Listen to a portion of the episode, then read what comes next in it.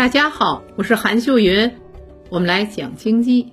最近全国多地出现了抗原检测试剂和相关药物的供应紧张情况，但云南的药荒似乎更严重一些。十二月九号，有记者走访了昆明多家药店，发现莲花清瘟、布洛芬、抗原检测试剂等药物普遍出现了断货，甚至有市民买不到药就上山挖草药。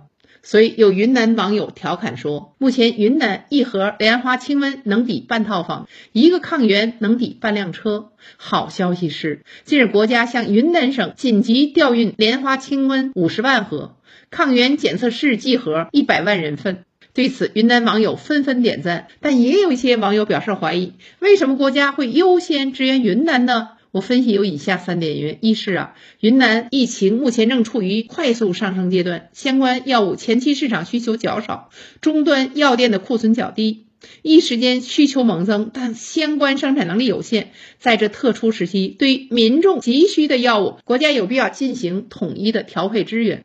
第二点是与前段时间异地网购药品有关，大家知道吗？在防疫政策刚放开时，一些大城市人在当地买不到药，就通过网络平台先把地址修改为云南、广西等地，然后再让快递小哥把药寄回到大城市，这样云南就缺医少药了。很多年轻人外出打工，他们家里老人的孩子又没有囤药的习惯，等真正需要买药时，药已经没了，或者贵的根本就买不起。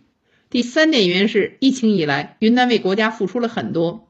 由于缅甸疫情严重，而处于边境线的瑞丽市疫情输入压力很大。这三年来，这个城市一直处于中高风险，多次封城。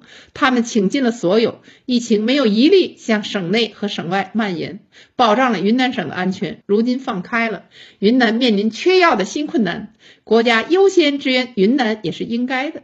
当然，除了云南，近期各地群众对于防疫类的药品购买需求都在持续增长。这时，各地政府不能各自为战，国家需要统一调度，优先支援那些医疗救治资源最紧缺的地方。当然，最好是能直接发到有需要的家庭，避免一些黄牛大量囤药、高价卖出。这就需要政府加强市场监管，加大对不法商家的惩罚力度。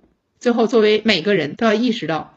药品都是有保质期的，大家别大量囤药。想想看，如果每个人都不囤药，就给了那些真正需要药的人留下了救命的药。我们呼吁国人能把自己手中多余的药通过网络捐赠出来，帮助到有需要的人，用我们每个人的善心构筑起我国抗疫的钢铁长城。相信国家一定会加紧药品的生产和供应，让每个生了病的人都能有药吃，都能度过眼前的难关。让这个寒冬不太冷。